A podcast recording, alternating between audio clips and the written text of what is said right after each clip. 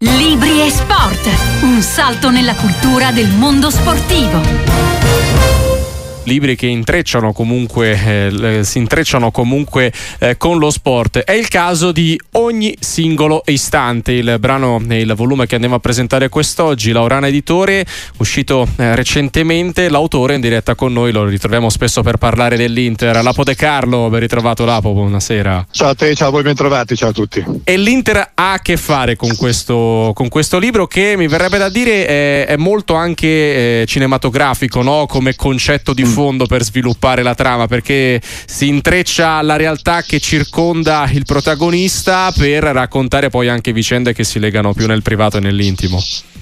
Guarda, devo dire, devo dire, la verità, io ho sempre avuto un approccio al calcio, almeno credo, eh, poi magari non è che devo stare a incasellarmi automaticamente, ma più anglosassone, cioè mi piace più uno stile, non a caso questo libro per molti versi è ispirato anche a un altro libro che si chiama Febbre 90, no? certo. Febbre 90, quello di Nicorbi, e se vogliamo eh, diciamo che la struttura è simile, solo che Febbre 90 diciamo che si strutturava su 20 anni, questo su 50.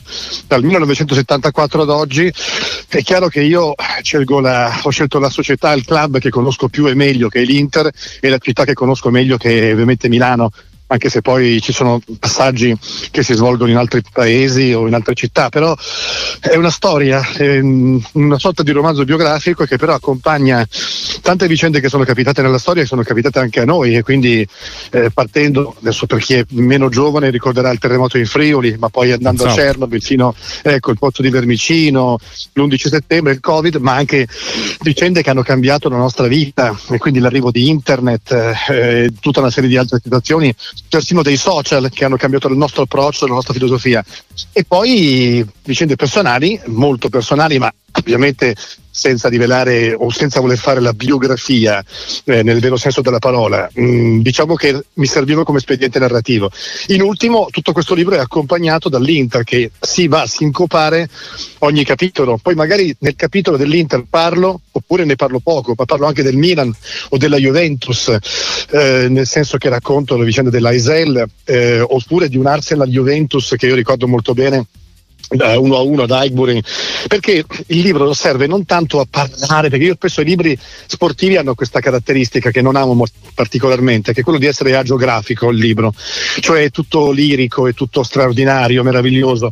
E non a caso forse i libri più belli sullo sport sono quelli sporchi sono quelli dove c'è anche la sconfitta dove c'è anche il dramma dove c'è anche la, la, la vicenda ironica per esempio Open di Andre Agassi e certo, per questo anche il Pedro 90. Ecco, diciamo che il libro ha questo tipo di, spero, eh, di tiro e siccome io ero l'unico De Carlo, me lo conto spesso, sono l'unico De Carlo che non aveva ancora scritto il libro, perché tra mio cugino Andrea, che è il più noto della famiglia, eh, mio padre Adriano e Valentino che era un editore, mio nonno Salvatore altro editore, tutti, e io ero l'unico che non aveva ancora scritto. E adesso, Alla fine ho dovuto... E adesso ti sei aggiunto e completato, hai completato la mm. serie, però ecco... Eh, eh, quello che, accennavo anche prima e che insomma voglio portartici adesso il calcio è uno degli ingredienti perché no, come giustamente dicevi i libri più car- eh, carattere sportivo è normale che eh, poi abbiano quello come, come, filo conduttore però appunto qua è uno degli ingredienti perché eh, si racconta la 50 anni di storia personale di storia d'Italia e del mondo e ci si infila qua e là il calcio ecco, non, per cui ecco, non, è, non, deve passare il messaggio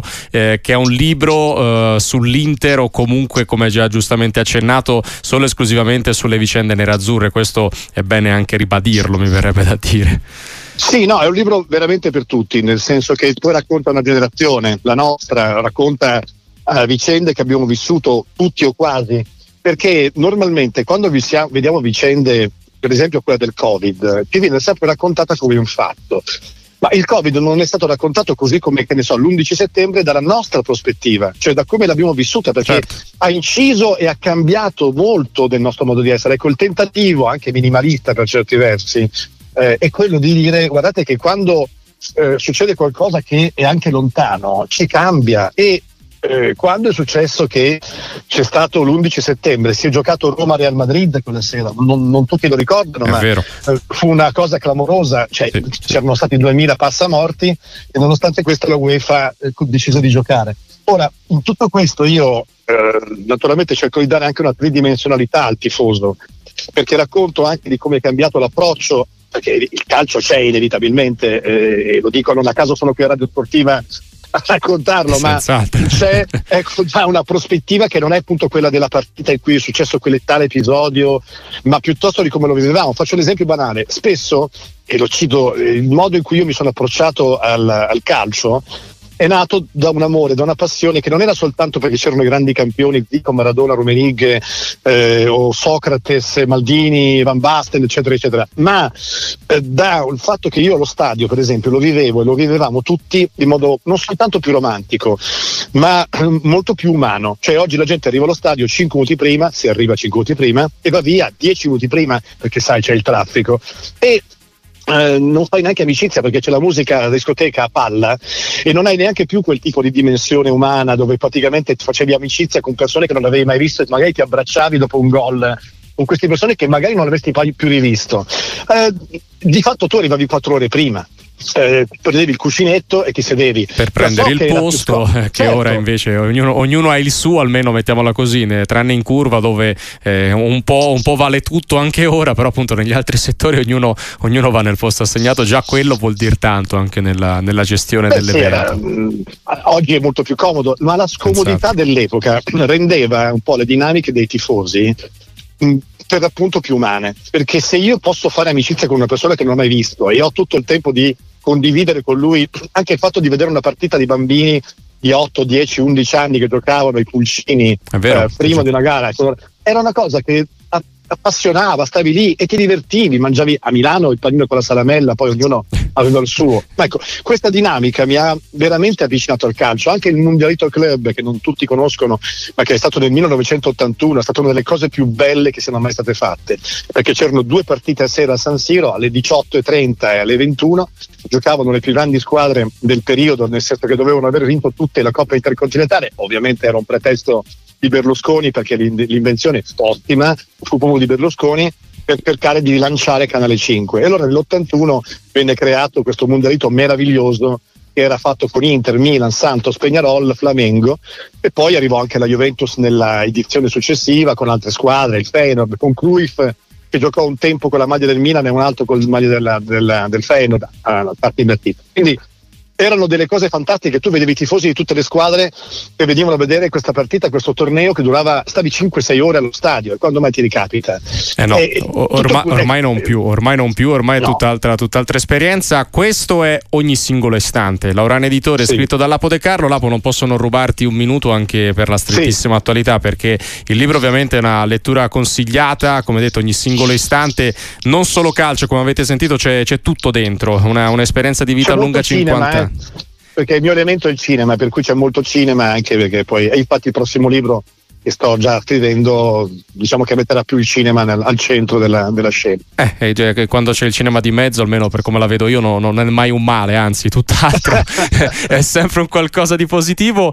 Non posso non chiederti eh, di, di, questa Inter, perché il campionato serve un qualcosa di clamoroso, ecco, per, per vederlo sfuggire di mano. Però ecco, può, può, che, che, se, che, sensazione ti dà questa stagione più sul lato europeo? Ecco, mi concentro più su questo aspetto. Dopo la finale dell'anno scorso e con la Atletico all'orizzonte? Guarda, ehm, quando una squadra come l'Inter è improvvisamente è in stato di grazia, ehm, sembra che nulla sia impossibile, in realtà è come. E io cito spesso squadre che in questi anni hanno avuto la patente di favoritissime per vincere la Champions, ma che poi non l'hanno vinta, non sempre almeno. Il Real Madrid, il Manchester City, eh, che ha vinto finalmente per la prima volta, nonostante le spese e nonostante una squadra pazzesca, favolosa, che in questi anni ha vinto sei volte consecutive la Premier League. Eh, il Bayern, che ogni anno sembra favorito, ma poi non lo vince spesso. Cioè, cosa vuol dire? Che a tutti può andare storto qualcosa, specialmente se incontri formazioni come il Liverpool o che magari ti rimonta come è accaduto con il Barcellona o l'Atletico Madrid che ha eliminato tante grandi squadre, cioè quando tu giochi contro formazioni che giochi su, sui 180-210 minuti, quindi supplementari, ma è inevitabile che possa succedere qualunque cosa, quindi non è una questione di sola forza, che certamente conta, ma di tutta una serie di valori e sono abbastanza, anche il Paris Saint Germain, se pensiamo a tutti gli investimenti che ha fatto in questi anni, eh, non è riuscito praticamente mai a vincerle, quindi la questione è che banalmente deve andarti anche tutto bene. Eh, L'Inter ha iniziato benino con l'Atletico Madrid, benino per il risultato perché a un certo punto poteva almeno farne due o tre perché eh sì. l'Inter ha avuto delle occasioni notevoli gli è andata anche bene nel primo tempo in un'occasione sola, ma insomma è stata la partita che l'Inter ha meritato di vincere. Però non basta perché adesso va in Spagna e, e lì può accadere di tutto. Quindi non mi aspetto che l'Inter faccia um, lo stesso esplodo dell'anno scorso. Mm, spero che naturalmente vada avanti, come è normale che sia, ma noi oggi abbiamo tante squadre avanti, rischiamo di vederle avanti tutte o perdere per strada 3-4 squadre perché il Napoli rischia chiaramente come rischia la Lazio più di tutte e l'Inter a Madrid eh, va a giocare in un campo che insomma vorrei ricordare che quest'anno l'Atletico Madrid ha battuto 4-2 il Real Madrid tanto per sì, no, poi in casa è uno, è uno, squadrone ecco mettiamola così sì, poi, non concede per carità, io nulla. ho la fama di mani avantista tra gli ascoltatori e quindi io di cui vado anche abbastanza orgoglioso cioè non sono certamente il Bauscia un po' per vocazione giornalistica, un po' perché lo, sempre, lo, sono sempre stato, non sono mai stato uno di quelli che si mette lì a dire ah, cioè, ritengo che eh, l'Italia abbia una straordinaria competitività in, a livello europeo, ma um, non abbastanza da potersi sentire superiore ad altri. Io ogni tanto sento i tifosi che quando parlano di squadre europee dicono ma dai come si fanno a passare il turno e citano il turno con una squadra che ne so, ungherese o altro.